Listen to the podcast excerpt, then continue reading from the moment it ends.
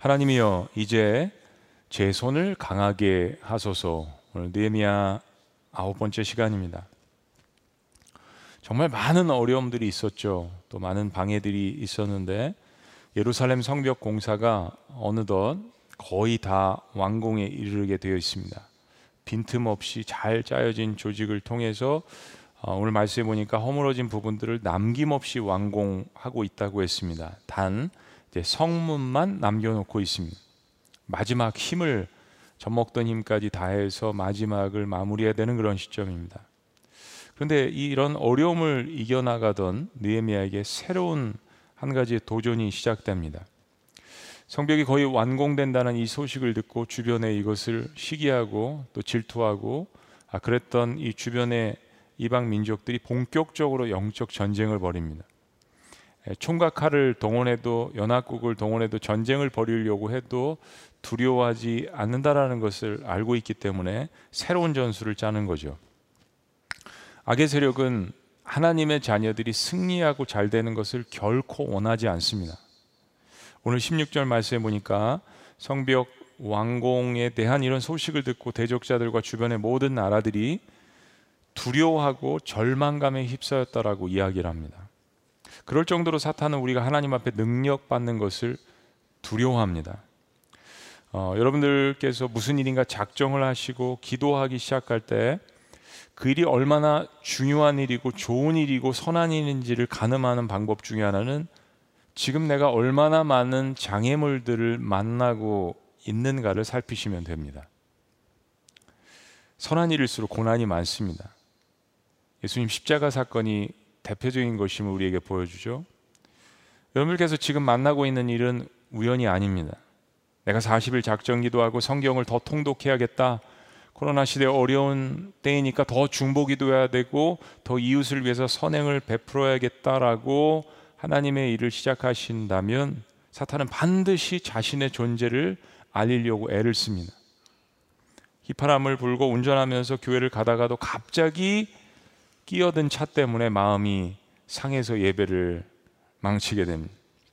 집에서 영상으로 지금 예배를 드리시는데 뭐 처음에는 30분 1시간 전부터 그렇게 교회 오듯이 준비하셨지만 가족들이 늦게 일어납니다. 각자 일어납니다. 남편이 늦게 일어나서 아내는 8시 예배를 드리는데 남편은 10시 예배를 드리실 수도 있습니다. 어떻게 이렇게 잘하냐고요? 그런 마음 때문에 예배를 드리시다가 마음이 상하실 수도 있죠. 토요일 아침까지는 멀쩡하다가도 주일 예배 드릴 때는 꼭 감기가 찾아올 수도 있고 무슨 일이 벌어질 수도 있습니다. 오늘 목사님 얘기가 다 내 얘기하는 것 같고 찔림은 은혜라고 했는데 찔려서 은혜를 받으면 괜찮은데 혹시 다 내 사생활을 알고 이야기하는 것은 아닌가 하는 마음에 또 예배를 하나님 앞에 온전히 드리지 못할 수도 있습니다. 그럴 때 영적으로 깨어 있는 사람은 아 사탄이 내가 하나님 앞에 나아가는 것을 방해하는구나 라는 직감을 하셔야 합니다.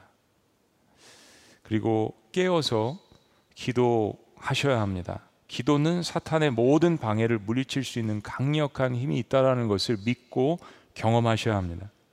예루살렘 성벽이 완성되어 간다는 이 소식을 들은 대적자들은 니에미아를 암살할 계획을 합니다. 니에미아 철저한 계획과 기도 때문에 전면전은 승산이 없다라고 판단을 한 것이죠. 연합국을 연맹을 해서 동맹을 해서 전쟁을 벌리려고 했지만 사실은 이거 잘못하다가는 페르시아에도 오해를 받을 수 있거든요. 어쨌든 페르시아 왕이 아닥사스다 왕이 느헤미야를 총애하니까요. 겁을 준 거죠. 두려움을 준 것입니다. 그런 것으로 느헤미야를 쓰러뜨릴 수 없다라고 판단을 하고 느헤미야를 개인적으로 무너뜨리고 암살할 계획을 갖습니다. 이스라엘 육군은 세계에서 용맹하기로 뛰어납니다. 역사적으로 이스라엘이 중동 연합군과 싸워서 몇 차례 승리를 거둔 적이 있죠. 단 6일 만에 항복을 받아낸 적도 있습니다. 10개가 넘는 중동 연합국을 이겨낼 수, 이길 수 있었던 여러 가지 비결이 있었지만 그 중에 하나가 뭐냐면 어, 이스라엘 부대가 전투에 임하면 어, 최전방에서 선봉에서 전투를 지휘하는 것은 이스라엘 육군의 장교들이라고 합니다. 과거의 전쟁들은 장수가 앞장서서 싸웠지만은 현대전에서는 사실 장교들은 좀 뒤쪽으로 어, 가서 지휘를 하는 그런 전략전을 펴니다. 그런데 여전히 이스라엘 군대는 육지전에서 할 때 장교들이 최전방에 서는 것입니다. 그러니까 따르는 부하들이 앞을 다투어서 용맹스럽게 전투에 참여합니다. 장수가 앞에 있든 뒤에 있든 모든 전쟁의 전략은 장교와 장수를 리더를 쓰러뜨리는 것입니다. 리더는 사람들을 인도하는 사람입니다. 섬기는 사람입니다. 그래서 사탄은 영적인 공동체 리더를 쓰러뜨리기 위해서 모든 수단과 방법을 가리지 않고 동원하게 되어 있습니다. 사탄은 이스라엘의 성벽 재건을 물거품으로 돌리기 위한 마지막 필살기로 지도자인 느헤미야를 집중 공격하는 전술로 바꿉니다. 이스라엘 성벽 재건을 정말 죽기보다 싫어하는 주변 나라의 지도자들 산발랴, 도비야, 게셈 등이 느헤미야를 중간지대인 사마리아와 그리고 유다 땅의 중간지대인 오노에서 만나자라고 사신을 통해서 전달을 합니다. 근데 그 중간지대인 평야지대인 오노라는 평야는 사실 예루살렘으로부터 북쪽으로 37km 정도 떨어져 있습니다. 사마리아 쪽에서 더 가까운 거예요. 어, 병력을 쉽게 이끌고 갈 수 있는 것이 아닙니다. 그리고 이스라엘은 어, 사방이 주변에 어, 중동 국가들로 이방 민족들로 둘러싸여져 있습니다. 병력을 끌고 오노 평자로 북 오노 평지로 북쪽으로 올라가는 순간 밑에서 치고 들어올 수도 있는 거거든요. 느헤미야는 즉각적으로 이를 눈치채고 복병이나 매복을 통해서 자신을 죽이려는 음모임을 압니다. 평화 협상이 아닌 것을 깨닫습니다. 느헤미야가 정중히 오노 평야로 오라고 하는 것을 오노안 간다라고 거절을 합니다. 그런데 대적들은 굉장히 인내심 있게 계속해서 평화 협상을 제시를 합니다. 네 번이나 사심을 보내서 그럴 듯하게 아, 유혹을 합니다. 사탄이 우리를 노릴 때는요 한 번에 끝나지 않습니다. 우리는 영적 전쟁 가운데서 그것을 늘 마음 가운데 깨닫고 준비하고 있어야 합니다. 집요합니다. 치사하리 치사하리만큼 우리의 약점을 파고듭니다. 그 부분을 교묘하게 이용합니다. 수단과 방법을 가리지 않고 내가 갖고 있는 최대의 약점을 괴롭힙니다. 네 번이나 협상이 이루어지지 않자 산발랏은 다섯 번째로 또 사신을 통해서 편지를 보냅니다. 그런데 너무나도 어처구니 없는 것이 이 중요한 리더들만 볼 수 있는 이 편지가 인봉되어 있어야 되는데 완전하게 쓰일되어 있어야 되는데 정말 비밀리에 전달되어져야 되는 것이잖아요. 그런데 이 봉투가 열려져 있다라고 오늘 본문 말씀이 기록을 합니다. 다른 사람들이 그것을 전달하는 사람들이 혹은 측근들이 전달하는 과정에서 그 내용을 엿보고 말을 퍼뜨릴 수 있도록 일부러 그렇게 하는 것입니다. 이런 내용들입니다. 지금 악성 루머가 유대 이웃 나라인 우리들에게까지 허다하게 퍼져 있는데 그 내용인즉슨 니에미아가 예루살렘 성벽을 선, 건축하는 그 이유가 뭐냐면 페르시아 왕을 반역하기 위함이다. 반란을 일으키기 위함이다. 그래서 스스로가 예루살렘의 왕이 되려고 집권을 하려고 하는 일이다. 그리고 느헤미야가 이런 반란의 음모를 사람들에게 은밀히 유포하기 위해서 주변에 있는 선지자들을 매수하고 스스로 유대 왕임을 지금 선포를 하고 있다. 이런 그 편지의 내용들입니다. 그러면서 산발랏이 협상을 제시하는 겁니다. 이제 이 소문이 페르시아 왕에게 전달되는 것은 시간 문제인데 이것이 만약에 전달된다면 너는 죽은 목숨이다. 그러니 우리가 도와주겠다. 우리가 모든 것을 평화롭게 잘 해결을 하자. 어떤 다른 방도가 없지 않느냐라는 그러한 속임수입니다. 여러분 누구나 밑도 끝도 없이 이런 악성 루머를 들으면 정말 죽고 싶은 심정일 것입니다. 요즘 세상은 참 인터넷이 문제입니다. 그래서 코로나가 닥칠 때 저는 어, 떻게 목회를 할까, 우리가 어떤 방향으로 나갈까 할 때 첫 번째로 본질 세 가지를 강조하고 그 여덟 가지 중에 첫 번째를 사탄이 점령한 가상 공간을 탈환하자라고 우리 목회자들과 함께 전략을 짜고 외쳤습니다. 너무 많은 어둠의 세력들이 가상 공간에 있는 거예요.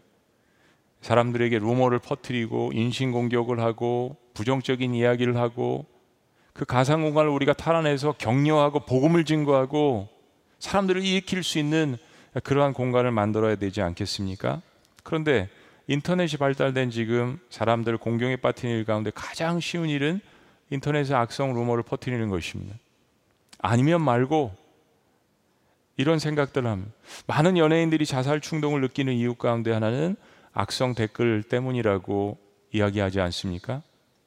그 정말 안 봐야 되는데 또 사람의 본질이 자꾸 보고 싶은가 봐요.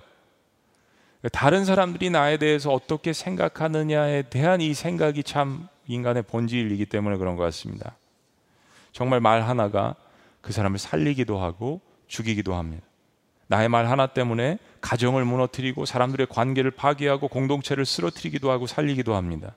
그래서 성경은 혀를 불에 비유해서 온 산을 태울 만한 능력이 있다라고 야고보서에서 이야기하지 않습니까? 지금은 전 세계가 총칼 없는 전쟁을 하고 있습니다. 미국도 CIA, FBI 이런 첩보원을 통해서 정말 국내에서 가공할 만한 정보를 입수하고 활용해서 소문을 덧붙여서 만들기도 하고 여론을 조장하기도 합니다. 이제는 공공연하게 우리가 다 알고 있는 사실입니다. 요즘은 한 기업을 무너뜨리는 방법도 그 기업의 이미지에 타격을 입힐 만한 그런 소문들을 인터넷에 혹은 증권사에 막 흘리는 거예요. 그래서 실체가 없지만 이런 소문을 통해서 투자가들이 두려운 마음을 가지고 자금을 빼내고 자금이 바닥난 그런 기업들은 더 이상 힘을 못 쓰게 됩니다. 가상 공간의 전쟁입니다. 그런데 느헤미야가 이런 거짓 루머와 집요한 적의 심리적인 공략에 이렇게 대처를 합니다. 8절 말씀을 보면 간단한 말 이야기입니다. 너희들이 한 말은 다 사실이 아니다. 거짓말이다. 너희들이 꾸며낸 일일 뿐 그런 일은 없다라고 일단 선포를 합니다. 악한 소문은 사탄이 내지만 선한 소문은 하나님이 내십니다. 때문에 이 모든 것들을 주관하시는 하나님 앞에 깨어서 기도하면 하나님이 해결할 것임을 믿는 것이 신앙입니다. 여러분도 살면서 때로 억울한 일, 무고한 일을 당할 것입니다. 그러나 첫 번째는 기도하는 것입니다. 그래서 하나님의 도움을 구하는 것입니다. 여러분이 진실하다면 하나님께서 결국 그러한 모든 것들을 다 제거해 주시고 물속에 가라앉게 하실 거예요. 계속해서 구절해 보니까 느헤미야는 이런 일들이 왜 일어난, 일어났는지를 대체하고 있었습니다. 자, 구절 말씀입니다. 다 같이 읽습니다. 시작. 이는 그들이 다 우리를 두렵게 하고자 하여 말하기를 그들의 손이 피곤하여 역사를 중지하고 이루지 못하리라 함이라. 그렇습니다. 우리가 선한 일을 하다가 포기하면 가장 크게 기뻐하는 존재는 사탄입니다. 아, 잘했다. 착하고 충성된 나의 종아. 라고 사탄이 박수를 치면서 좋아할 거예요. 사탄의 최고의 목표는 하나님의 사람들을 쓰러뜨리고 포기하게 만들고 가정을 파괴하고 하나님의 공동체를 무너뜨리는 일입니다. 하나님의 사람들은 그래서 그것을 지키려는 눈물겨운 사투를 포기하지 마셔야 합니다. 느헤미야는 자신이 그런 루머와 협박성 소문을 들을 때 무엇보다도 자신의 마음이 무너질 것을 잘 알고 있었습니다. 맹장과 덕장으로서 성벽을 잘 쌓고 있는 느헤미야에게 사탄은 전면전을 피하고 총칼 없는 전쟁을 시도합니다. 마음을 어지럽히는 거예요. 마음 가운데 분노하게 하고 두려운 마음을 갖게 합니다. 그것이 사탄의 계획입니다. 바울이 참 사랑하는 제자들이 많았는데 그 중에 하나가 디모데였습니다. 바울이 심혈을 기울여서 목했던 에베소서 교회 후임으로 갔던 사람 중에 하나가 바로 디모데였습니다.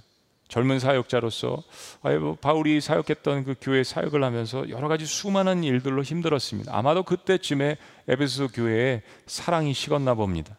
요한계시록 말씀에 의하면요. 그러자 디모데는 마음 가운데 두려움이 들었습니다. 그래서 하나님께서 디모데에게 주신 영적 은사들을 잊어버리고 있었습니다. 그리고 심각한 위정, 위장병까지 얻었다라고 성경은 기록합니다. 그때 바울이 자신의 사랑하는 제자 디모데에게 이렇게 권면합니다. 1장 6절 디모데전서 그러므로 내가 나의 안수함으로 내 속에 있는 하나님의 은사를 다시 부릴 듯 하게 하기 위하여 너로 생각하게 하나니. 여러분 기도하면서 우리의 삶을 다시 한번 묵상하고 정리해 보는 겁니다. 그때 하나님께서 보여주신 무엇이 잘못됐는지, 어디가 무너졌는지, 어떤 부분을 두려워하는지, 그리고 이렇게 권면합니다. 7절 말씀. 우리 다 같이요.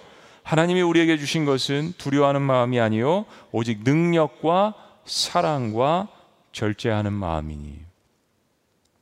그렇습니다. 정답입니다.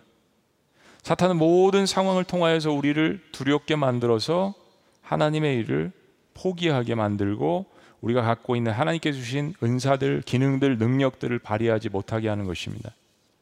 그러나 하나님은 우리에게 두려움을 주시지 않습니다. 성경에 경외라는 말은 하나님을 경외하라는 말은 하나님을 사랑하고 존중하라는 말, 하나님을 두려워하라는 긍정적인 의미에서의 하나님을 두려워하라는 이야기죠. 그러나 사탄이 주는 두려움은 파괴적인 두려움입니다. 우리를 무너뜨리기 위한 두려움입니다. 성경에서 하나님을 두려워하라, 하나님을 경외하라는 이야기는 우리를 세우기 위한 두려움입니다. 그래서 느헤미야는 이렇게 하나님 앞에 기도합니다. 하나님이여 이제 내 손을 힘있게 하옵소서. 다른 성경 본문을 보니까 하나님이여 제 손을 강하게 하옵소서. 느헤미야는 자신이 느끼는 두려움 속에서 그 모든 것들을 주관하시는 오직 하나님 앞에 능력을 달라고 힘을 달라고 기도합니다. 아주 짧은 구절이죠. 그런데 이 기도의 핵심이 뭡니까?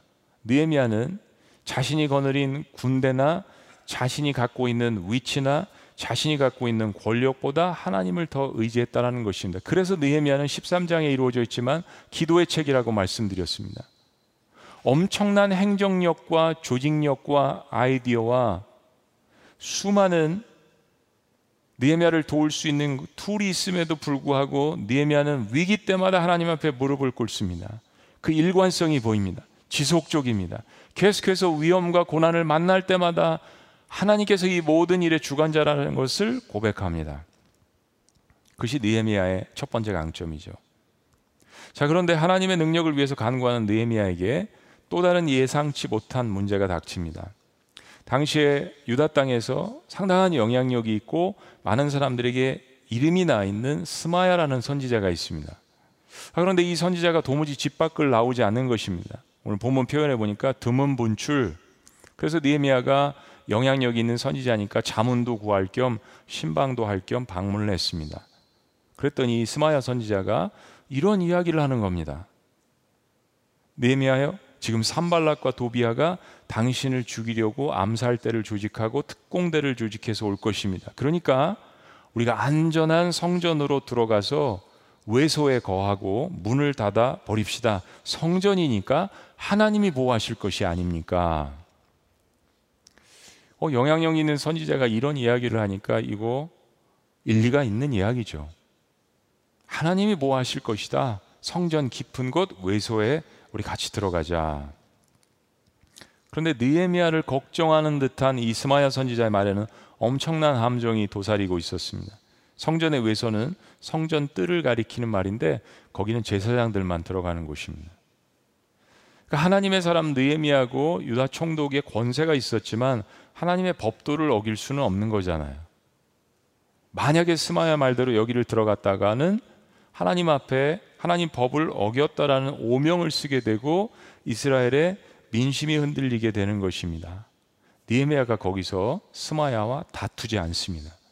논쟁하지 않습니다. 그리고 이렇게 이야기합니다. 현대인의 성경 6장 11절에 그래서 나는 그에게 이렇게 대답하였습니다. 총독인 내가 어떻게 달아날 수 있으며 나 같은 사람이 목숨을 구하겠다고 어떻게 성소에 들어가서 숨을 수 있겠습니까? 두 가지죠. 첫째는 나 같은 사람이 어떻게 이 상황 가운데서 도망을 합니까? 느헤미야 반론은 하나님께서 페르시아에서 예루살렘까지 나를 이런 과정을 통하여서 인도하셨고 지금 성벽을 쌓고 있는데 내가 해야 될 사명은 유다의 총복, 총독으로서 그리고 하나님께 부름받은 자로서 이 무너진 성벽을 쌓고 완수하는 일입니다. 여러분 어려움이 닥칠 때 우리를 끊임없이 지탱해 주는 것 가운데 하나는 아니 첫 번째라고 생각하는데요. 그것은 목표 의식입니다.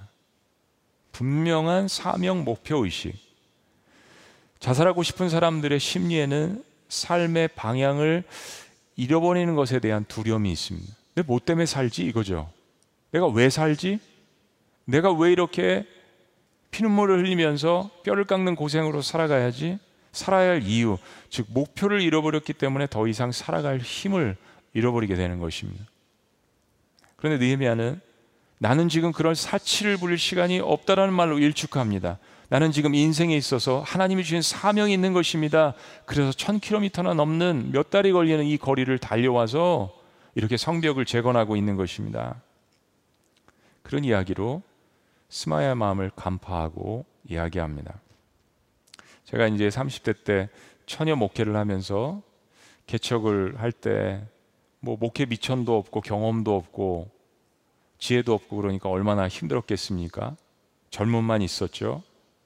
그때 힘들 때마다 하나님께서 주셨던 그 말씀들은 참 평생에 저를 위로하는 말씀들인 것 같아요. 그리고 또 한 가지는 그때 불렀던 찬양들 찬송가는 평생에 저의 노래가 되는 것 같습니다. 아마 여러분들에게도 인생에 하나님께서 주신 찬송가들이 있을 거예요.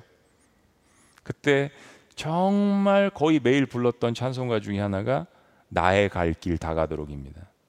나의 갈 길 다가도록 예수 인도하시니 네. 이첫 소절이 참 큰 은혜가 됐습니다. 나의 갈 길 다가도록 나의 갈 길. 뭐 세상의 권력, 멋있는 길, 남자의 길, 스납트라고 불른 그런 마이웨이가 아니라 하나님께서 나에게 주신 마이웨이.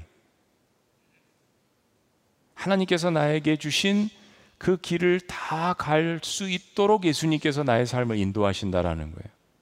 사람의 어떤 곤조, 사람의 어떤 뜻, 강력한 의지가 아니라 그런 마이웨이가 아니라 하나님이 주신 나의 갈 길 다 갈 수 있도록 예수 인도하시니 내 주 안에 있는 긍휼, 은혜 그래서 내가 의심할 수 없습니다. 믿음으로 사는 자는 그래서 하늘 위로 받겠네. 그래서 무슨 일을 만나든지 성공이 아니라 승리, 만사 형통하리라. 참 이 찬양이 저한테 큰 위로와 격려를 주었습니다. 느헤미야가 두 번째 이런 고백을 합니다. 나 같은 사람이 어떻게 성전의 뜰에 들어갑니까? 참 여러 가지 복합적인 고백입니다. 나 같은 사람이 어떻게 예배할 수 있나요? 나 같은 사람이 어떻게 하나님의 일을 감당할 수 있죠? 나 같은 사람이 어떻게 성전의 뜰에 들어갑니까? 니에미아가 스가 스마야의 이 마음을 간파했습니다. 내가 아무리 유도의 총독에 위치해 있지만 나는 거룩한 성전의 뜰에 들어갈 수 있는 사람이 아닙니다. 사탄의 공격을 겸손함으로 대항했습니다. 자신이 서야 할 자리, 비록 유대의 총독이고 아닥사스다 왕 다음으로 엄청난 권력을 가졌지만 자신이 이해하게 될 자리, 자신이 해야 될 말, 하지 말아야 될 말을 아는 거예요. 이거 너무 중요합니다. 저희가 위기에 처해 있을 때 감정적으로 판단해서 일을 그르칠 때가 참 많은 것 같아요. 우리의 본분을 알아야 합니다. 나의 위치를 알아야 합니다. 특별히 하나님 앞에서. 우리 예수님께서 거룩한 보혈을 뿌려주셔서 우리는 의인이죠. 그러나 우리의 마음 가운데 늘 하나님 앞에 나갈 때 하나님 저는 죄인입니다. 죄를 고백한 죄인. 그래서 하나님은 의인이라고 불러주시는 것이죠. 그래 놀랍게도 스마야의 전모가 드러납니다. 왜 그렇게 느헤미야가 이해하겠는지 12절 말씀 다 같이요. 시작. 깨달은즉 그는 하나님께서 보내신 바가 아니라 도비아와 산발라에게 뇌물을 받고 내게 이런 예언을 함이라. 여러분 충격입니다. 충격. 이스라엘이 이만큼 영적으로 무너져 있었다는 것입니다. 사람들에게 영향력 있고 인지도가 있는 스마야 선지자가 도비아 산발라와 결탁이 되어 있는 것입니다. 가장 쉬운 방법으로 그러나 가장 니에미아의 마음을 무너뜨릴 수 있는 유혹으로 니에미아를 암살하려고 했던 것이죠. 계속해서 말씀을 보니까 영향 있는 선지자인 노아다와 다른 선지자들까지 다 동원해서 니에미아를 쓰러뜨리려고 했다라고 이야기합니다. 오늘 말씀 후반부에 보니까 니에미아의 대적 가운데 도비아는 반은 유대인입니다. half Jewish. 그래서 유대의 영향력 있는 귀족 중에 한 사람과 정략 결혼을 하고 자신의 아들들도 유대인의 귀족들과 결혼을 시키고 세력을 만들었습니다. 오늘 본문 말씀에 보니까 그러므로 인해서 유다 땅의 도비아와 내통을 하고 그를 따르는 사람들이 많았다라고 이야기를 합니다. 느헤미야가 성벽을 쌓으면서 이동 이 정도일 줄은 몰랐을 거예요. 얼마나 사람들의 마음이 무너지고 갈라지고 그룹으로 있고 그런 유대의 귀족들을 선동을 해서 니메의 사명을 무너뜨린 음모를 꾸미고 있었던 것입니다. 단순히 성벽을 쌓아 올리는 것이 느헤미야의 사명이 아니었습니다. 느헤미야가 하나님의 사명을 받고 성벽을 쌓고 있었지만 실은 그야말로 사방이 다 적이었던 것입니다. 내부로 영적으로 조언을 해줄 선지자들이나 제사장들이나 물질로 리더십으로 힘을 덜어줄 귀족들까지 다 상당수가 이미 다 매수가 되어 있었던 것입니다. 이거를 성비역이 거의 완수될 무렵에 깨달았습니다. 온갖 불평과 불만과 루머를 통해서 느헤미야를 공포에 떨게 만들 작전이 완수되어 가고 있었습니다. 그리고 느헤미야는 사실 성령의 감동받아서 이 일을 나중에 회고하면서 쓴 거잖아요. 이렇게 나중에 설명을 합니다. 13절 말씀 다 같이요. 시작. 그들이 뇌물을 준 까닭은 나를 두렵게 하고 이렇게 함으로 범죄하게 하고 악한 말을 지어 나를 비방하려 함이었느니라. 두렵게 하고 그리고 범죄하게 하고 실수하게 하고 그리고 그런 걸로 말미암아서 비방을 받게 하려 함이니라. 오늘 이 짧은 본문 말씀의 6장 말씀 가운데 두려움이라는 말이 네 번 등장합니다. 그런데 그 네 번 가운데 세 번은 느헤미야에게 쓰여졌습니다. 그런데 마지막 한 번은 다른 곳에 쓰여지게 됩니다. 14절 말씀. 다 같이 시작. 내 하나님이여 도비아와 산발락과 여선지 노아다와 그 남은 선지자들 곧 나를 두렵게 하고자 한 자들의 소행을 기억하옵소서. 느헤미야가 하나님 앞에 일러 바칩니다.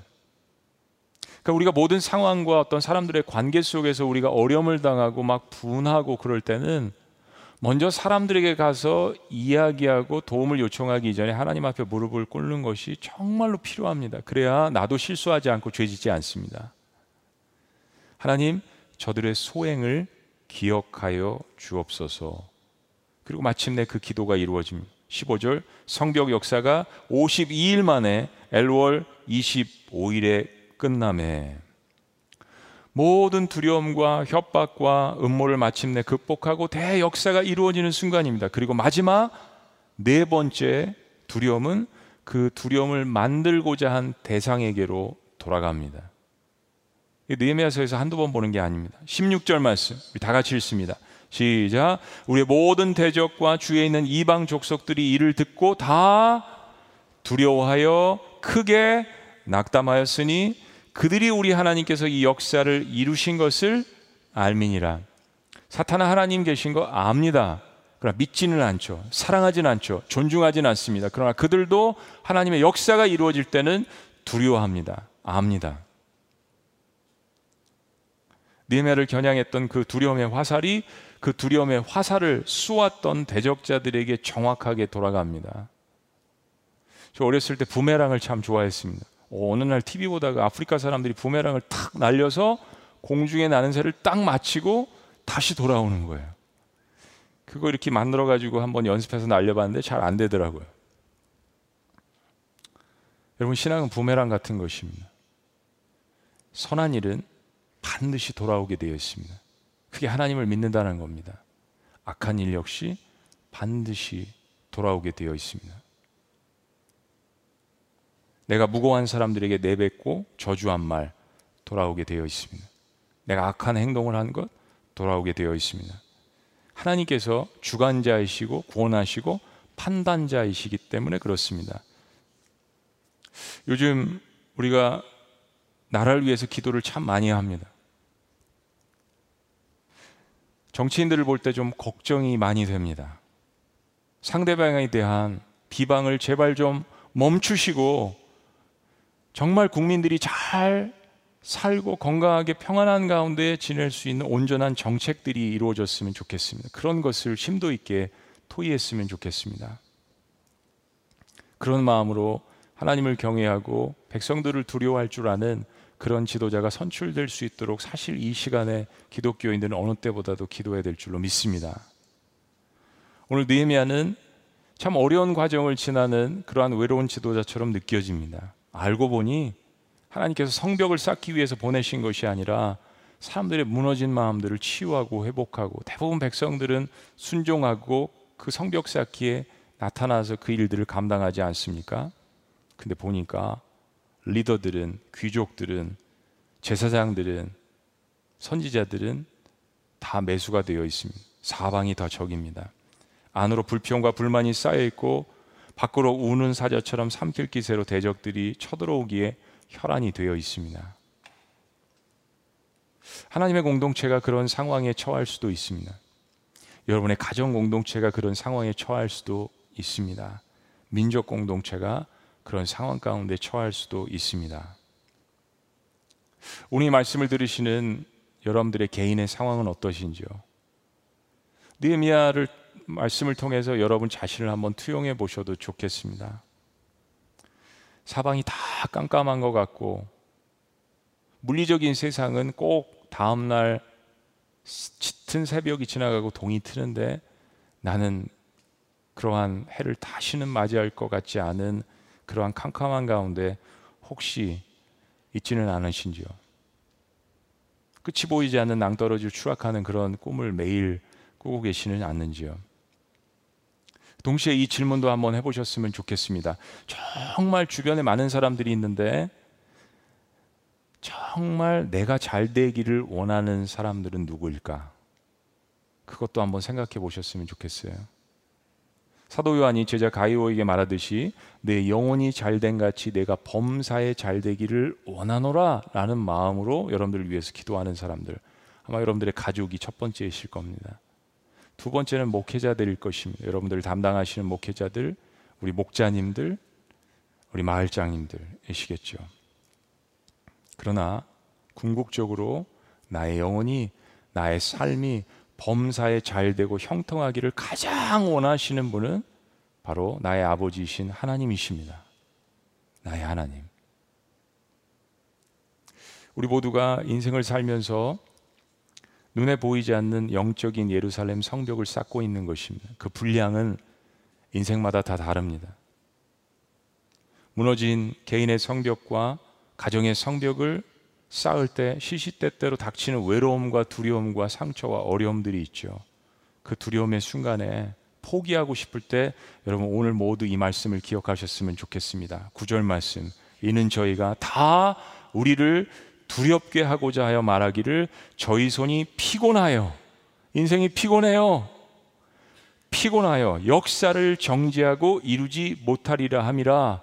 그러나 우리 신앙인은 하나님의 자녀들 이렇게 고백하는 겁니다. 하나님이여, 이제 내 손을 힘있게 하여 주옵소서. 여러분, 무슨 어려운 일, 아주 당혹스러운 일을 만나실 때 손이 떨려 본 적이 있으시죠? 특히 여자분들은 막 그런 일을 당하시면 들고 있던 컵을 막 떨어뜨리기도 하시고, 손발에 힘이 쫙 빠지는 그런 느낌들, 사실은 마음의 문제죠. 여기가 무너지니까 손에 힘이 빠지는 겁니다. 다리에 힘이 빠지는 거예요. 더 이상 걸을 수가 없습니다. 내일 다시 일어날지, 내일이 올지, 작은 물건 하나 들어 올릴 힘이 없게 되는 겁니다. 이거의 문제입니다. 마음의 문제예요. 영의 문제입니다. 느헤미야 상황이 그랬습니다. 그래서 느헤미야는 그렇게 기도한 것입니다. 사람을 의지하지 않고 조직을 의지하지 않고 느헤미야는 하나님을 의지했습니다. 그 수많은 것들을 갖고 있었던 사람이 그 모든 폐수를 쓰지 않고 하나님 제 마음이 이렇게 떨리오니 제 마음에 두려움이 이렇게 가득하니 제 마음에 이렇게 의심이 가득하니 하나님 제 마음과 제 손을 주의 능력으로 강하게 하여 주시옵소서. 타더 허스턴이라는 청소년이 있었습니다. 어, 수상 스키를 꿈꾸는 미국의 청소년이었어요. 그런데 1981년 4월 어느 날 수상 스키 경지를 경주를 마치고 스키 로프를 끌다가 그 보트에 달린 배에 달린 프로펠러에 두 다리가 끌려 들어가서 다리를 잃게 되었습니다. 한 다리는 그래도 어, 수술을 잘 마쳐서 돌아오게 되었지만 한 다리는 완전히 절단하게 되었어요. 그의 나이 불과 14살이었습니다. 터덧은 할 수 있었던 것은 의족의 의지에서 살아갈 수밖에 없었습니다. 그런데 14살 소년이 이런 절망적인 상황에도 불구하고 매일 성경을 읽으며 기도를 했습니다. 그리고 하나님 앞에 질문합니다. 하나님, 제 인생 가운데 제가 포기할 수 없는 목적이 무엇입니까? 사명이 무엇입니까? 그리고 제가 무엇을 할 수 있을까요? 저에게는 하나님 어떤 가능성이 남아있지요? 그렇게 기도하는데 하나님께서 심리학을 공부하라는 음성을 주셨다고 합니다. 그래서 심리학을 공부하고 서든 캘리포니아에 있는 한 재활센터 병원에 취직을 하게 됩니다. 심리학을 공부하니까 사람들의 마음 상태를 잘 알잖아요. 재활 심리센터에 손발이 잘려나간 사람들을 대하면서 자신의 경험을 이야기하고 기도하고 그들의 마음을 치료하기 시작했습니다. 그들을 북돋아 주기 시작했습니다. 하나님께서 이 청년의 마음을 너무 귀하게 보셨어요. 그리고 기도하는데 꿈인지 비몽사몽 간에 하나님께서 자꾸 말씀을 하시는 겁니다. 미국에 있는 50개 주에서 가장 높은 산들 50개 주를 계속해서 이렇게 보여주시면서 야 타드 저 산에 올라가라. 저 산을 정복하라. 저 산은 너의 것이다. 저 산을 올라가라. 이것이 한 번의 음성이 아니라 계속 반복적으로 기도 가운데 꿈 가운데 반복되는 겁니다. 여러분 이런 음성을 우리가 들었을 때 우리의 마음 가운데는 그거죠. 하나님 제가 뭘 할 수 있겠어요? 100m, 1000m 걷기도 힘든 저는 다리가 하나뿐인 온전하지 않은 사람입니다. 이런 이야기를 하지 않았겠어요? 미국 사람들은 참 고난 가운데도 이 서양 사람은 조크가 많습니다. 위트가 많아요. You are kidding me, right, God? 하나님 지금 농담하시는 거죠? 네, 책에 보면 그런 고백을 하면 You are kidding me. 근데 하나님 참 재미있으시네요. 자꾸 반복적으로 저에게 이런 음성을 주시는데 그럼 하나님 한번 해보겠습니다. 그럼 저에게 올라갈 수 있는 힘과 능력을 주세요. 그리고 제가 이것을 하는 이유는 하나님 말씀하셨기 때문에가 첫 번째고 두 번째는 제가 이 산을 올라가고 정복함으로 말미암아서 저와 같은 모든 장애인들에게 제가 힘과 꿈한, 꿈과 격려를 제가 하고 싶습니다. 이 새로운 목표가 생겼습니다. 그리고 미국 50개 주의 최고봉을 정복하는 Summit America Expedition이라는 프로젝트에 도전하게 됐습니다. 1999년 6월 1일 드디어 알래스카주의 맥킨라봉에서부터 그의 정복은 시작되었습니다. 수없이 넘어지죠. 그리고 절단된 다리와 의족 사이에서 살이 짓무르고 피가 나기를 수십 번, 수백 번 반복을 합니다. 여러 차례 죽을 고비를 넘겼습니다. 사람들은 이런 무모해 보이는 도전에 의아했습니다. 왜 그렇게 죽을 고비를 넘기면서 그런 일을 하냐고 그때마다 허스트는 이렇게 이야기했습니다. 여러분 나는 전능하신 하나님을 믿습니다. 그 하나님께서 나에게 주신 가능성에 대해서 도전하려고 합니다. 그리고 이 도전은 이 도전을 통해서 내가 사랑하는 장애인 친구들에게 꿈과 용기를 줄 수 있기를 소망합니다. 드디어 타더 허스트는 1994년 8월 7일 오전 11시 57분에 그가 정복해야 할 마지막 50번째 산인 하와이의 마은아키아 정상에 우뚝 올라섰습니다. 그가 기도하고 시작한 지 단 66일 21시간 47분 만에 미국의 50개 주의 가장 높은 산 모두를 다 정복하였던 것입니다. 그 전까지 최고의 기록은 정상인이 세운 35일이었습니다. 그가 마지막 산인 하와이 정상에서 찬송을 부르는 그 모습이 TV를 통해서 미국 전 지역에 생방송됐습니다. 타더 허스트는 그 마지막 정상에 온전하지 못한 그 두 다리로 서서 전능하신 하나님을 향해서 두 팔을 벌리고 찬양하기 시작했습니다. 그 찬양이 여러분들이 애창하시는 찬양입니다.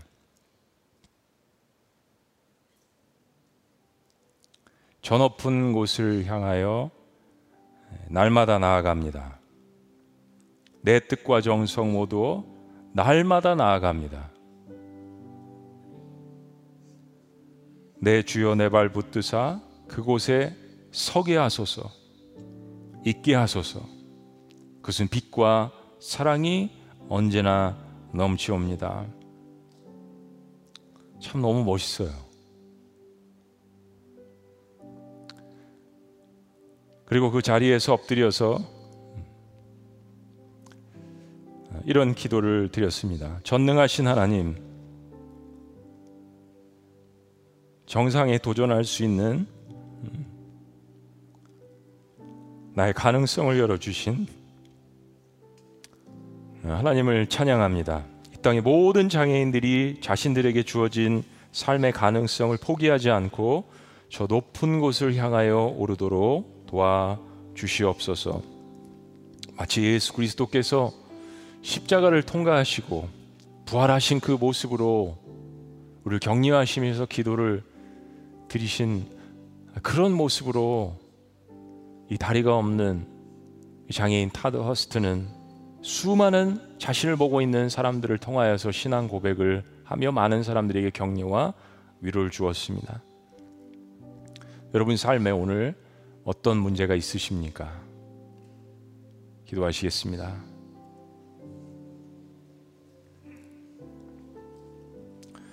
여러분 삶에 어떠한 문제가 있으십니까? 어떠한 난관이 여러분 앞에 놓여져 있습니까? 어떠한 것을 여러분 포기하고 싶으세요? 우리 찬송가의 고백처럼 타더스튼의 이 찬양이 오늘 우리의 인생의 찬양이 되기를 원합니다. 저 높은 곳을 향하여 날마다 나아갑니다. 우리 자리에서 다 같이 일어나셔서 우리 기도하는 마음으로 우리의 인생을 주님 앞에 다시 한번 고백하며 그렇습니다 하나님. 그렇습니다 하나님. 저의 발목에 힘을 주시고 저의 팔에 힘을 주시고 저의 마음을 강하게 하여 주옵소서. 저 높은 곳을 향하여 날마다 나아갑니다. 우리 고백하십니다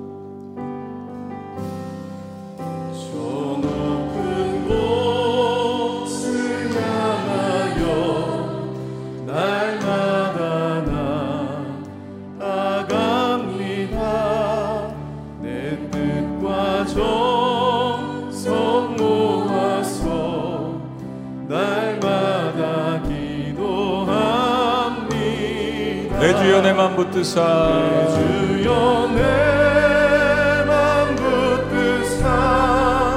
그곳에 있게 하소서. 그곳은 빛과 사랑이. 그곳은 빛과 사랑이. 언제나 넘치오니 괴로움과 죄가 있는 곳 괴로움과 죄가 있는 곳 나비로 격기 사랑 빛나고 높은 저곳을 빛나고 높은 저곳을 날마다 날마다 바라보니 내 주여 내 맘 붙드사. 내 주여 내맘 붙드사. 그곳에 있게 하소서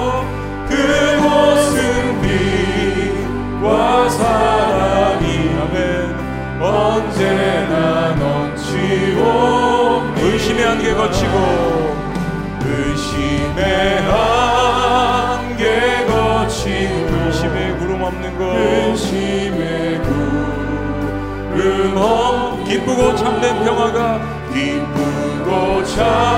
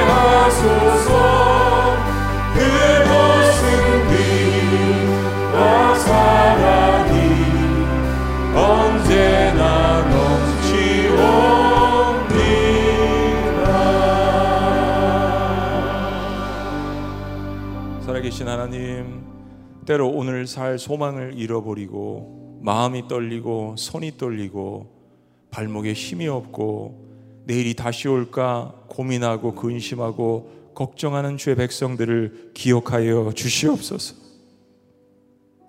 하나님께서 느헤미야의 기도가 그들 입술 가운데 10년 가운데 있도록 인도하여 주시옵소서. 하나님이여 모든 상황들을 주관하시고 있게도 하시고 없게 하시고 창조하시고 회복시키고 치유시키시는 그 하나님의 놀라운 성령의 능력이 오늘 나의 손을 강하게 하여 주옵소서. 모든 사랑하는 백성들을 주께서 붙들어 주시며 위로하시며 하나님께서 주신 사명을 온전히 감당하고 완수할 수 있도록 그대 마음과 심령과 손과 발목에 힘을 더하여 주시는 오늘 하루가 될 수 있도록 주께서 역사하여 주시옵소서. 이제는 우리 주 구주 예수 그리스도의 사랑과 하나님 아버지의 극진하신 은혜와 감화교통 성령님의 인도하심이 오늘 하나님 앞에 자신의 삶의 어려운 것을 고백하며 주님 내 손을 강하게 하여 주옵소서라는 이 모든 백성들의 고백 가운데 지금부터 영원토록 함께 하시기를 간절히 축원하옵나이다. 아멘.